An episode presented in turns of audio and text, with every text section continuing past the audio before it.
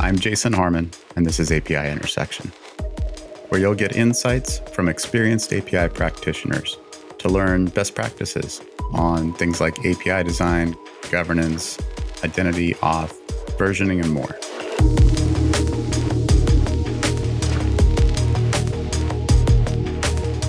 Welcome back to API Intersection. I'm super excited about today. I've been looking forward to catching up with Jay Jena from PayPal. He and I worked together, I know, seven, eight years ago now. And as usual lately, we've got Adam Duvander as our co host. Adam, tell us a bit about yourself, and then uh, Jay, give us a little inkling as to what you've been doing at PayPal the last seven years. Yeah, thanks, Jason. I work at Every Developer, where we work with API companies to engage them around APIs engage developers around APIs. And what's particularly interesting today to me is that PayPal has a huge API program, which includes external and internal programs. And Jay seems to be the guy to be able to take us through the state of that program today and its progression there. So, Jay, good to have you. Thank you, Jason. Uh, Adam, thank you for having me. Uh, we'll take you through everything that we have done at PayPal and Jason, nice to talk to you again after so long. Yeah, for sure. And I should point out too, Jay has much more background than just PayPal. I know um, you did quite a bit of stuff at Cisco around kind of APIs and service infrastructure and all that too, right? Yeah. So prior to joining PayPal, I was in Toshiba R&D Labs. I was doing the their private cloud where we had to integrate lot with lot of you know vendors be it the storage provider or be it the uh, compute provider. So, which involve working on a lot of APIs, integrating APIs together and creating that solution for the customer. And prior to Toshiba R&D Labs, I was in Cisco where I was working in a group that was customer facing the network management services that, that Cisco provides as solutions or API to its customer and for partners to manage Cisco network on behalf of Cisco in Cisco's customer network. So API was the core theme there. Those are um, the most uh, important items for, I would say, artifacts or services or products that could help partners manage the Cisco network effectively and keep it up all the time. So, I guess history lesson for listeners here. So, I worked at PayPal on kind of the API program. I guess it was like 2013, 14 kind of ish, which for me was very much the intro to what large scale API design looks like. Had the privilege to get to do, you know, API design as a dedicated function for a year or two. Jay joined my team at the time. And then when I went off to do some other things, Jay basically took the helm of that API design stuff and kind of took the torch that I'd lit and ran with it. I think I, I brought the perspective of like, you know, fresh, naive guy on, you know, this is how we build good APIs that kind of worked. But guys like Jay, coming from, you know, much bigger enterprise background, understood much more like the big enterprisey stuff, you know, that like I just wasn't from that world as much. I had done some AT&T time and things like that, but anyways, Jay and I have a lot of great history together. You know, I've touched over the years on some kind of open source HTTP, IETF kind of bits here and there. And uh, it's just a pleasure to get to see where, where you've taken all this. So, one more history tidbit is I guess it was probably 2012 to 2013 ish was kind of the establishment internally at PayPal of a program called PayPal as a Service. Right. Which basically was kind of the governance function, essentially, but I know since then, probably a ton of that's changed. And what you see on PayPal's developer portal as far as public APIs is a tiny sliver of what the overall API portfolio looks like inside. So if you ever spent time at API developer conferences, it's the tip of the iceberg. That stupid slide that we all drink to. uh, Adam, you've definitely played that game before. Yep. Point is that there's probably two sides to our discussion at the very least, which is kind of the internal governance function and the publishing aspect of that, the kind of, you know, sharing how it all works. And then the external developer program side, which is kind of a different deal and certainly more Adam's world than mine.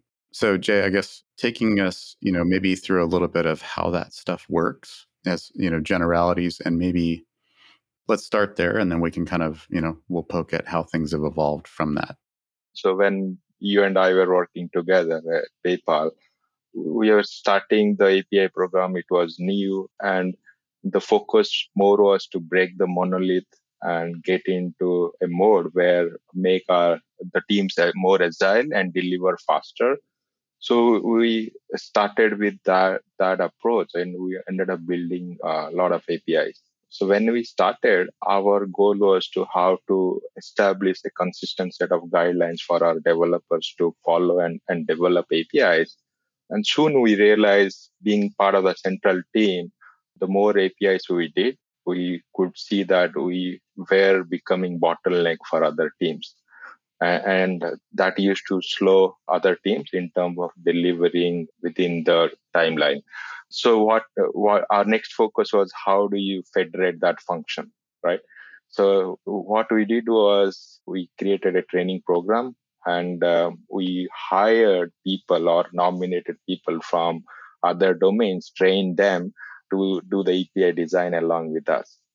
But what I learned over the period is like you spend say six months to one year uh, training a person from a domain, then suddenly you realize the person has changed the role, right? Uh, the team, he started doing something else and you lose that person, right? So, and it happened many times. So then my focus was this is not a way to scale. So I started focusing on how do I scale this as a program. So establishing a process, a framework, set of guidelines, and the tooling was very important. The uh, most important thing that we have done is creating that customer centric view of your business. So what it means is what PayPal means to its customers, why customers come to PayPal, what they want to do uh, when they think of PayPal. When we started, we created a, a business capability model, which comprised of all the product capabilities that PayPal offers to its customers. So that defined the problem space for anyone, both internally, externally, to develop APIs. Any developer, be it product manager for all stakeholders looking at the business capability model, we make sure that every API that we develop, it delivers a business value to the customers. Uh, what we call portfolio alignment. So we'll talk about all of these in all of those in detail, but uh, establishing the business uh, capability model was the first important step. Once we did that, then we established the process, how to take an API from concept to launch, what it means to take an API from concept to launch, and what are those phases, what are those exit criteria, entry criteria for those phases. Uh, what it means to complete each phase and who are the stakeholders and that are responsible for each of these phases. So what we define is what we call at PayPal is the API PDLC.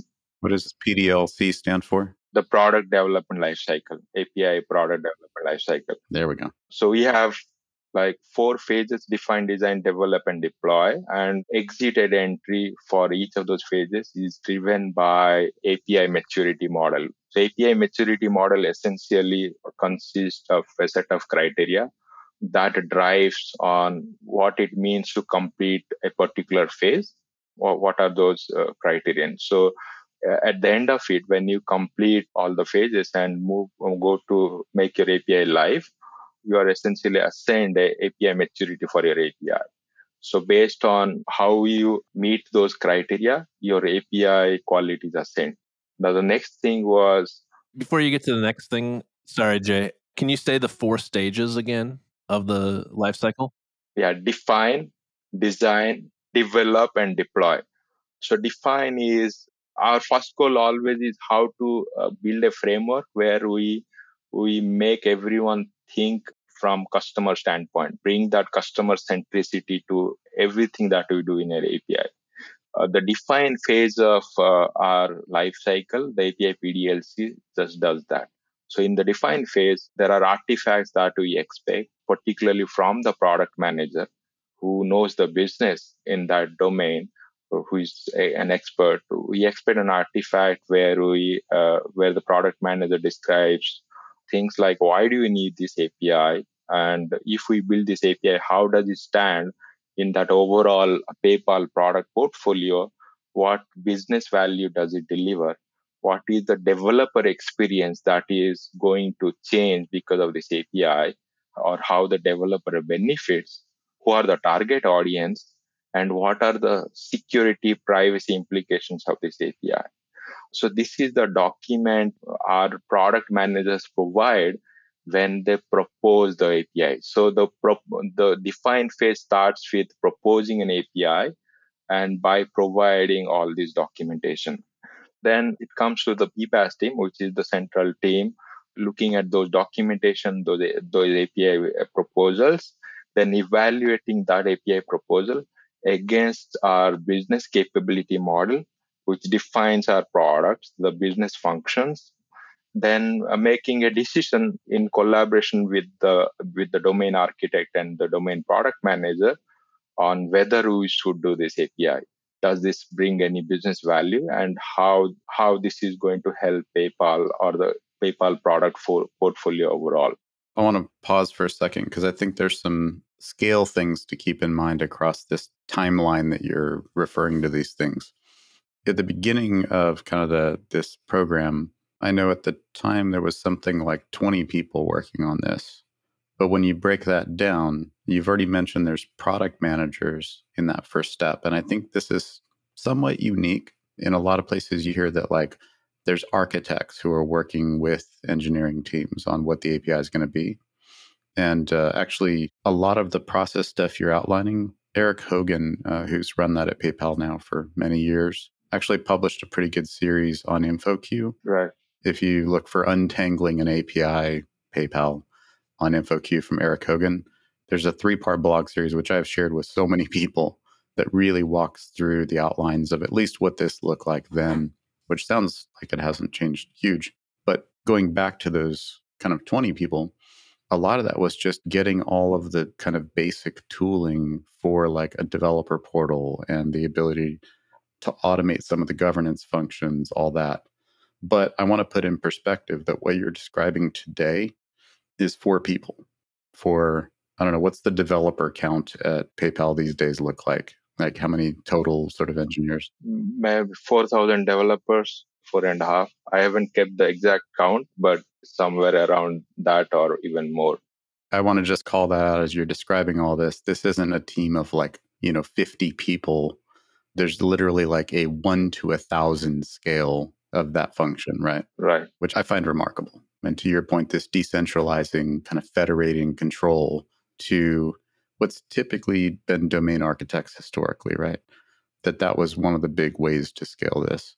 But I wanted to reel back. You said that like that hasn't been working as well. Is there some differing approach now? Yeah. So the the approach I, we took was we built the business capability model. The first year after you left, Jason, what I did was touring the whole uh, world, right, uh, across PayPal location, yeah. explaining our design standards, the guidelines, why you do your API this way, why it is required, what it means to our customers, taking these sessions across our PayPal location and across levels, right, from an engineer through the leadership. So that was more kind of evangelization on what exists, what doesn't exist, what it means to you, what it means to your development while I was doing that, we rework uh, on our business capability model, make it solid. Uh, at the same time, we did something called common components, if you remember, mm-hmm. right? So common components, although the name sounds it's something common across APIs, evolve. Uh, it started with creating the common business entities for a domain but it, it evolved over the period it evolved to describe all of the domains uh, domain model. So while i was doing this evangelization across all PayPal location i started working with uh, the domain product manager and domain architect to build this domain model. Over the period of a year a year and a half uh, or two uh, we could build the domain model for all of our domains. So we established looking at our business capability model for and for all our business functions, we established a set of consistent business entities. So when you capture uh, a construct in your APIs, you know uh, what is that business entity you need to use. So that really laid the solid building block for our V2 APIs. Uh, so if you see our V2 APIs, we'll talk about that later. You see whether it's a bank or a card, all these business entities, right, across our domains, they are consistent, they are described the same. So the federation, because the federation didn't work, I was focusing on how what, what are the things I should be doing to scale this function uh, so establishing that domain model was for first thing along with the business capability model. Then I focused on tooling, right? So tooling was so now we have consistent business entities a- across APIs, but we still need to uh, ensure that the styling that we need to use in our APIs they are followed in the same way everywhere. So again so you can do it manually which is not scalable you can It's you awful. can train people right oh you and you cannot serve to each Jay and I both manually reviewed every PayPal API for like six months with no tooling. yeah I can tell you, don't do it. it's terrible. Uh, yeah Maybe give an example of what, when you say styling, what do you mean? And how do these domain models and business capability models help with that? Yeah, so I, I'll talk uh, both of them. So when you say styling, we have API standards uh, and API style guide. These are very objective set of guidelines, meaning it can be so if you call saying your URI should be a plural noun for a resource collection, or you should emit only these set of 400, 4xx or 5x errors for a get or a post, right? So these are very objective errors. So the API standards and guidelines, these patterns, all these could be automated. So what we did was we built a tooling to automate all these functions, all everything in API standard guidelines. So the API linter, which we started with just checking uh, when we started, we are using GDD, Google Discovery Document. Later, we migrated to OpenAPI. When we started, we had rules just to check, say, OpenAPI conformance uh, Uh, rules. But we evolved that linter to to add everything that we wanted to do, rule checks. So be it the documentation checks, be it the OpenAPI conformance checks, our security checks, our privacy checks, right?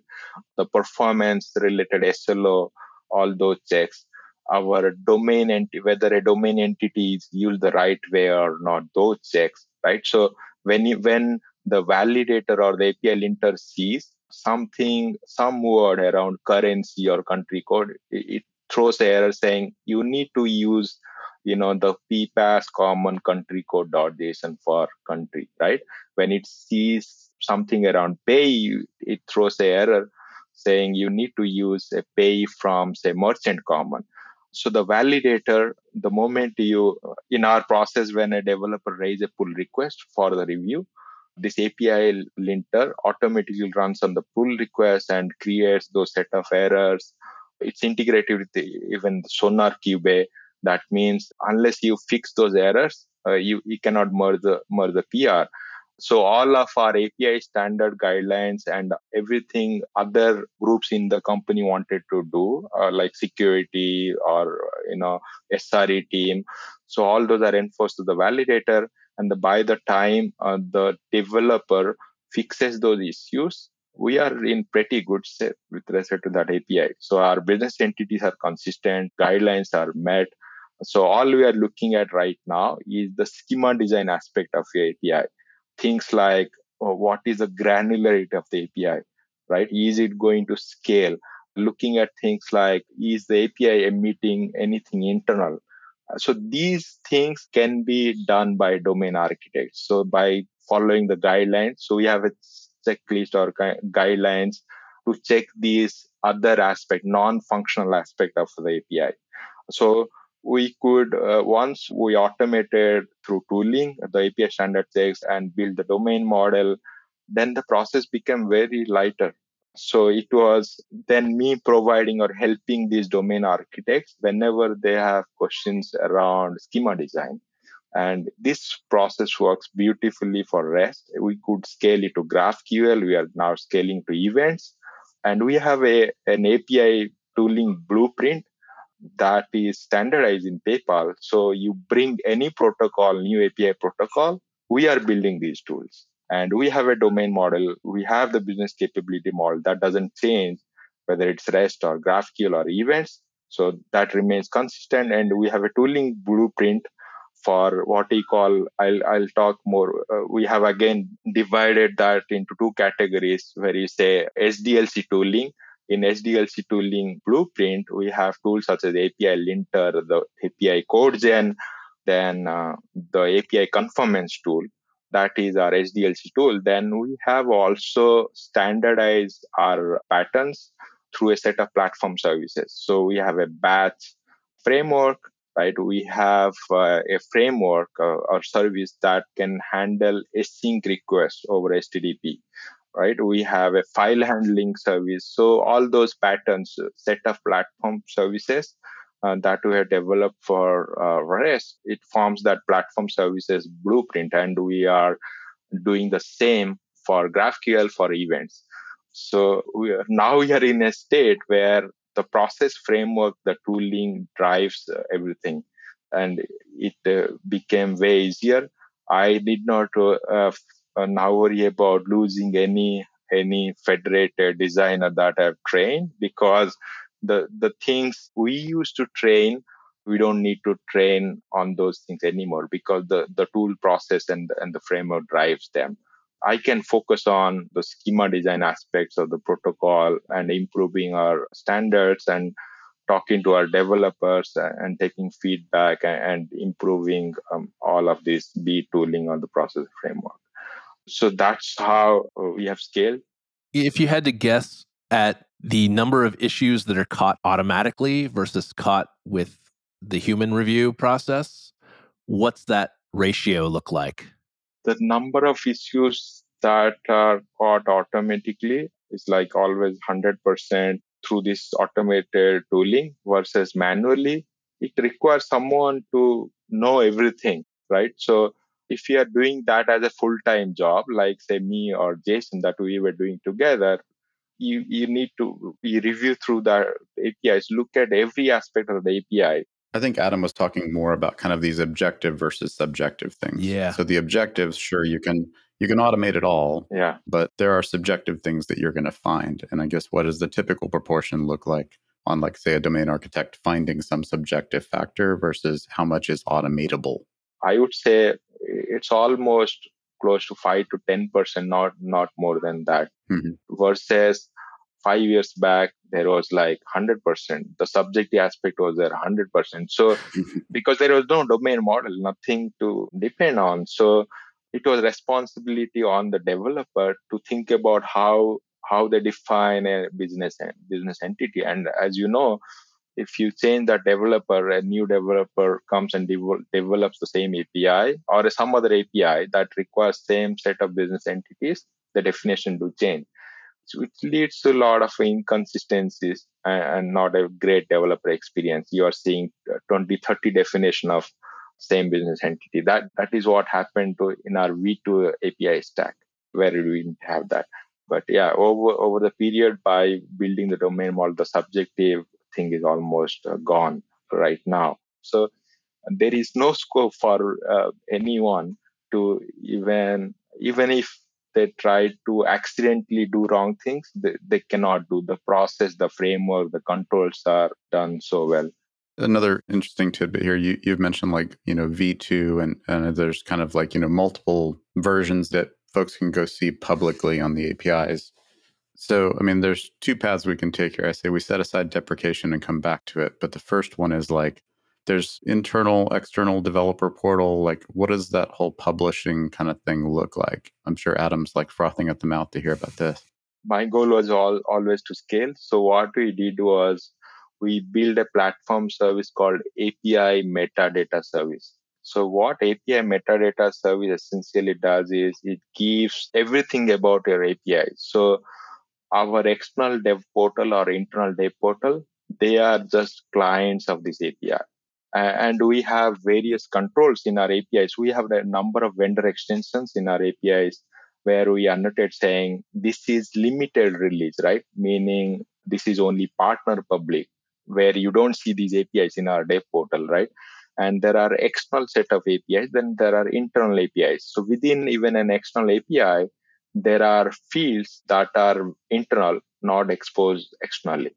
So through these vendor extensions, we control the publication and through the API metadata, I'd say metadata API that we have, that gives you all these different views of your API. So a external dev portal can ask for a limited version of the API or external view uh, of the API by making a call to the metadata API. It will get a, a internal dev portal the, the PPaaS, what we call PPaaS dev portal within PayPal, it calls the API to get an internal view of the API. So we control the entire API publication or getting any data or APIs, even downloading the API artifact, the Open API artifact through this metadata API. The metadata API serves everything at PayPal. So uh, not just publication, but for our tooling like SRE, they look into these to get the the SLO information to enforce the performance uh, right at runtime, monitor the performance. There are like regulatory folks, you know, looking at the API to get the data that they can, uh, you know, submit to regulators just by calling this API. Then there are folks in quality control that that monitor the quality of uh, each platform and domain by calling this API and even raising, say, uh, what is it, tickets, Jira tickets uh, with the team if their API maturity goes down, right, automatically. So the API metadata service that we build serves what is a central uh, function to everything that we do, right? Um, uh, be it publication or be it tooling, anything of that sort. And it sounds like outside of determining what's visible, that you treat external, internal partner APIs the same? The guideline was to whenever we develop any API, think if as if it's going to be externalized, right? Uh, and it worked very well for us. I have seen so many times. I think Jason even if, uh, where that a team would come up with a proposal saying, "Oh, this is an internal API. There are no clients," and that assumption changes very quickly and after two weeks the same team comes back saying oh no we have to now uh, expose this to partner so and what we avoided since the beginning was not to think of uh, developing any api for your internal or external segment as such but develop an api based on the business capability model based on the business functions right uh, in a customer centric way and think about whether uh, the internal external visibility as an identity function of that API, right? And and that served us very very well. So all the APIs that I build are cu- currently used by our PayPal brands, uh, the customers, our partners, the same way, right? And, and we can confidently externalize any API without much of issues. It's been a fascinating thing to watch, you know, in the years that I, I left PayPal to see the partner development that PayPal's gone through in the last, you know, five to seven years. You know, the stock price reflects some of that too, right? Like just huge number of massive partnerships.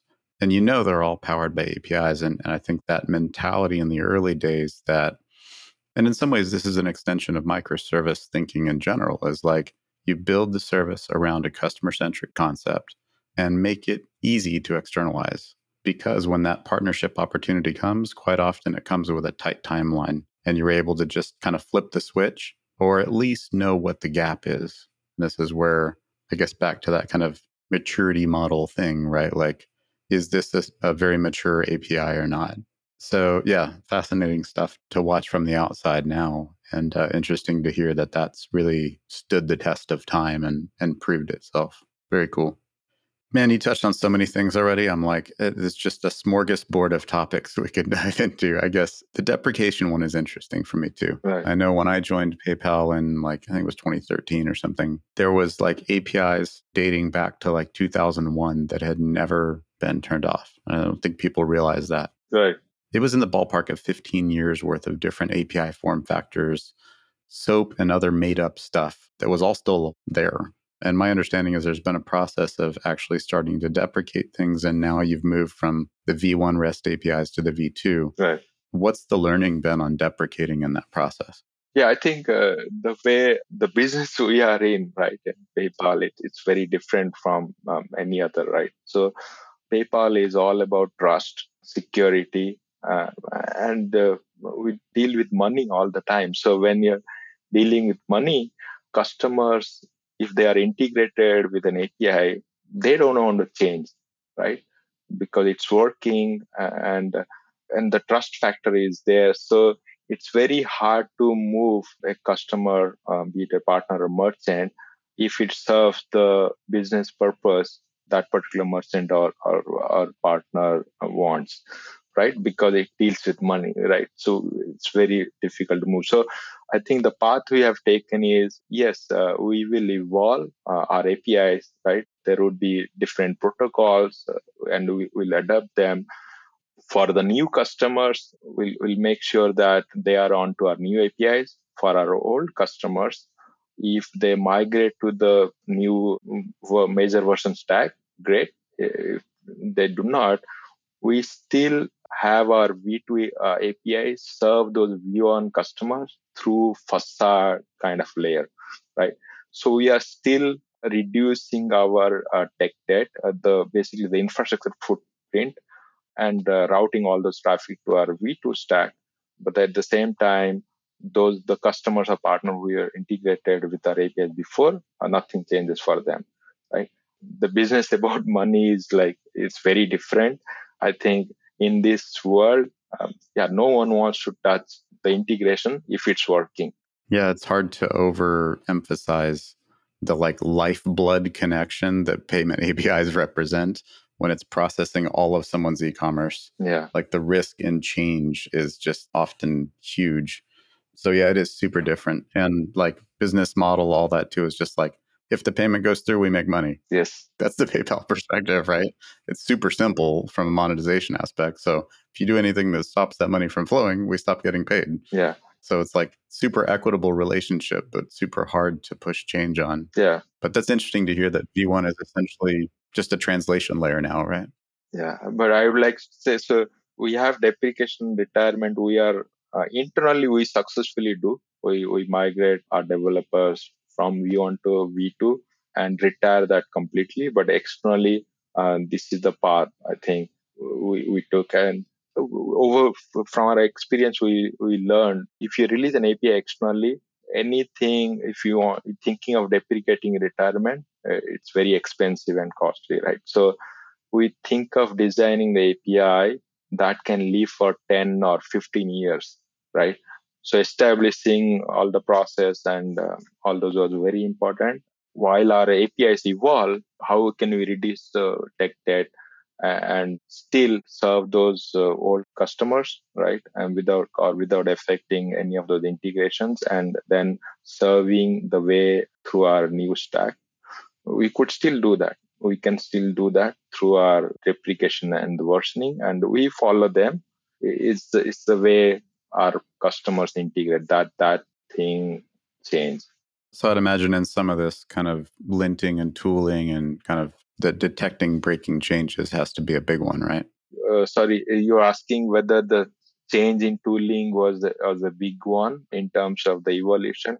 I'm just saying, like, trying to put in perspective that in the span of the last seven years that you've been around, there's only been two major versions, right? V1 and V2. Right. And so if someone's making a change to an API in a given domain that could be exposed to not only various internal domains, but to external partners, to external developers, that if you accidentally published a breaking change that could trigger a V3, that would be a huge deal.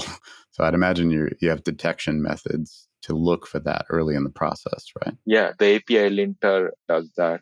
Uh, because see, even we don't deploy anything that is not there in the spec. So we treat uh, our API specification as the release artifact. That means uh, once the design review uh, is done, where the linter runs the all the linting rules the api specification is merged to the uh, in the api centralized api repo the api specification artifact is released is labeled it's tagged it's released to a central location a, a repository.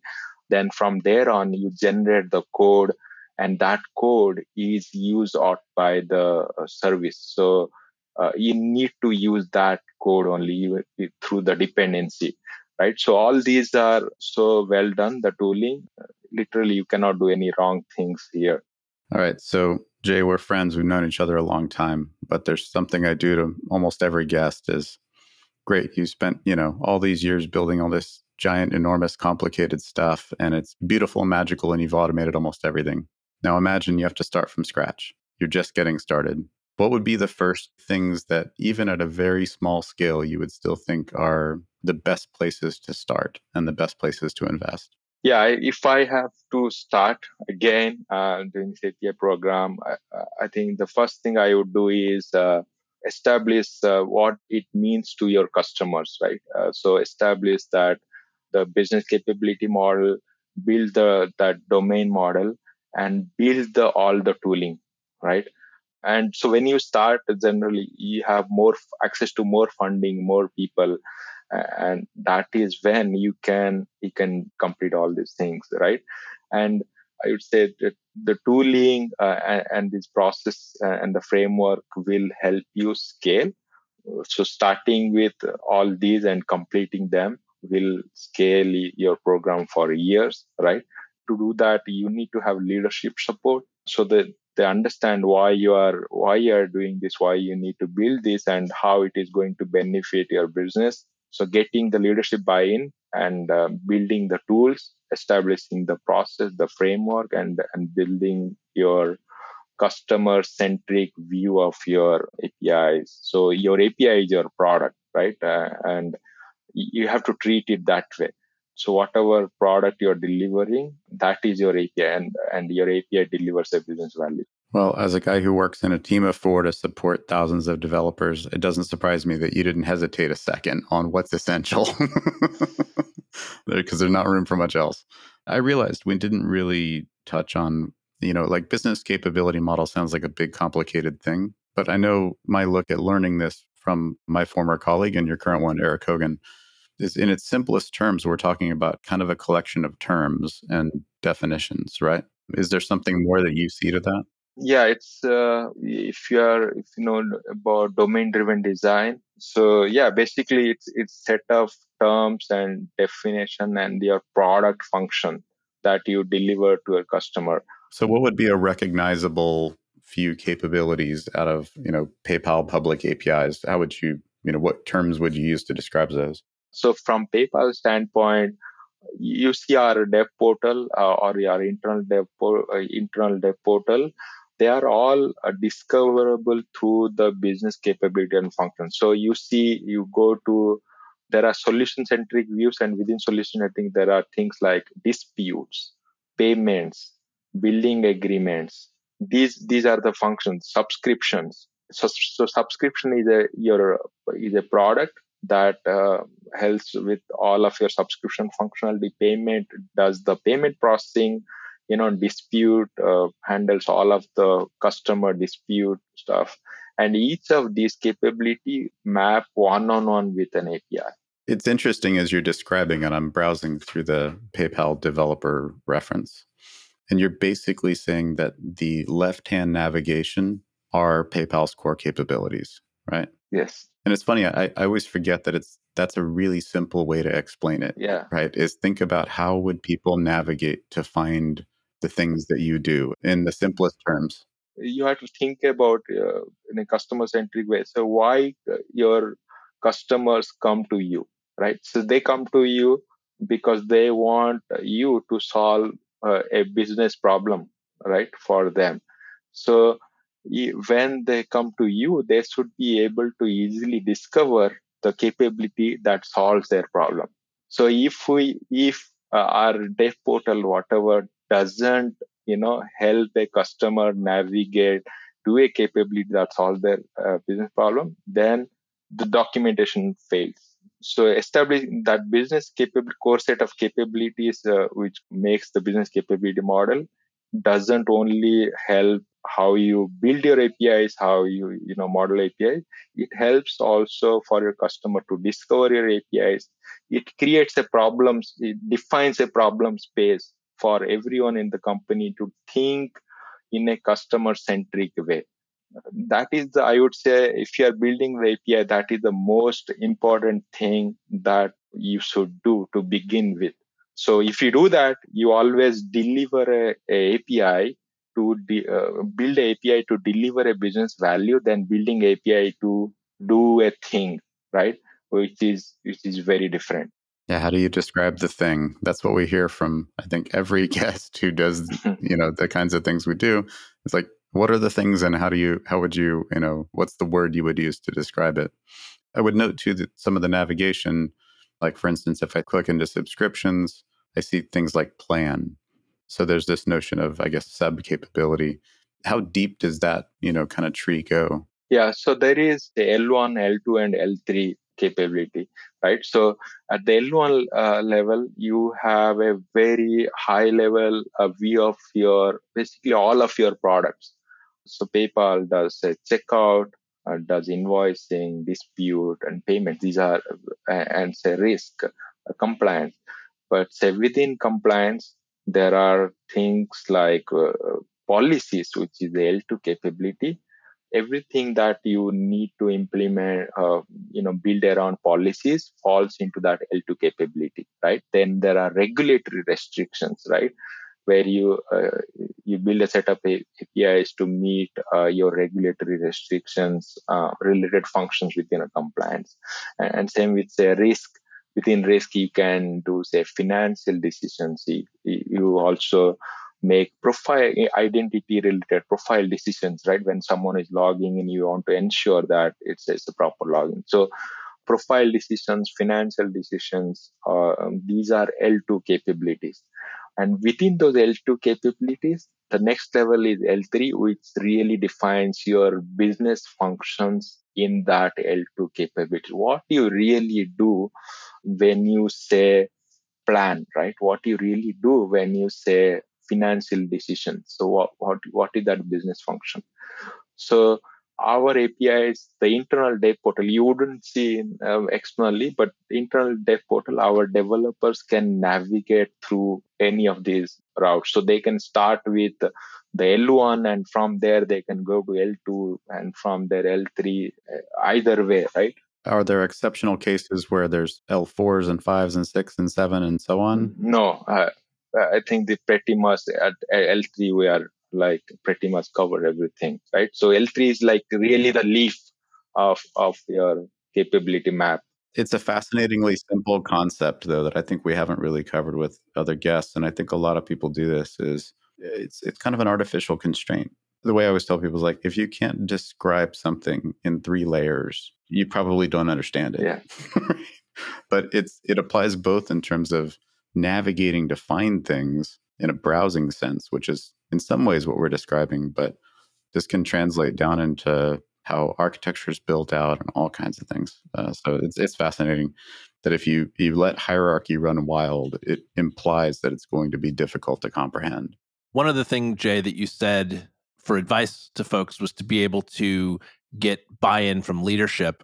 And it seems to me that starting with these business capabilities is a great way to do it because it's grounding something that could be this really complex technical thing into the actual way that customers use what you build. And so I think that's a really great place to start. When you're talking to leadership, when you talk in terms of uh, what it means for the business, everyone can understand, right? Versus saying, I want to build a great API for what? Uh, I think starting from business modeling is, is a way to go and get uh, buy-in from everyone in the company right? Uh, because everyone can relate to what we, the work you are doing and um, and you can also they can mo- monitor the, the investment that we are making into that. So yeah everything becomes easier. Yeah it's like so many things that we end up talking about here. It's like it's so simple right? Like you go make a list of the things that your company does And you think like, oh, that's pretty straightforward. Describe it in three levels or less. Yeah, right. Single words if you can. Very straightforward. Yeah. Takes years. right. It's so simple and yeah. Yeah. I mean, even in small organizations, it can be hard. You know, everybody has a different idea of what it means. But I think this to me is is where it's not actually an API design thing. This is platform design right? How are we going to look across all the things that we do and describe them in one simple to understand way? Yes. And that drives everything else, right? The inverse Conway maneuver thing. So, anything that you'd like to kind of um, point folks to to look at to go kind of check out any of the latest news from from PayPal? I hope uh, the HTTP working group, the API working group that been recently formed, uh, look into these aspects. So some of the tooling, uh, the SDLC tooling, the platform tooling, these are like very set patterns and even the API metadata. Why do you even take, uh, you know, or re- restart every time when you switch API protocols to build a new developer portal? Why not standardize that through something like your API metadata service, right? Many of these things I feel can be standardized in the industry so if we do that, our tooling, right, all the tooling that these API providers do, it just becomes easier for customers to adapt, to switch, change, right, easily, right? Everything becomes portable. So yeah, look, I would say look forward to articles, the publications, or uh, that we will open source in coming months. And uh, I would say if the HTTP working group there, if we can standardize all these things, it will help uh, many companies, developers, the tool providers, right? Everyone. It will create more choices uh, for everyone. Fantastic. Well, we'll definitely keep an eye out. And uh, listeners, I guess, you know, pay attention to PayPal and the HTTP working group. Well, thanks, guys. It's been an absolute pleasure. Thank you, Jason. Thank you, Adam. Nice talking. Good to see you both. And listeners, thanks again. Thanks for listening. If you have a question you want to ask, look in the description of whichever platform you're viewing or listening on, and there should be a link there so you can go submit a question, and we'll do our best to find out the right answer for you.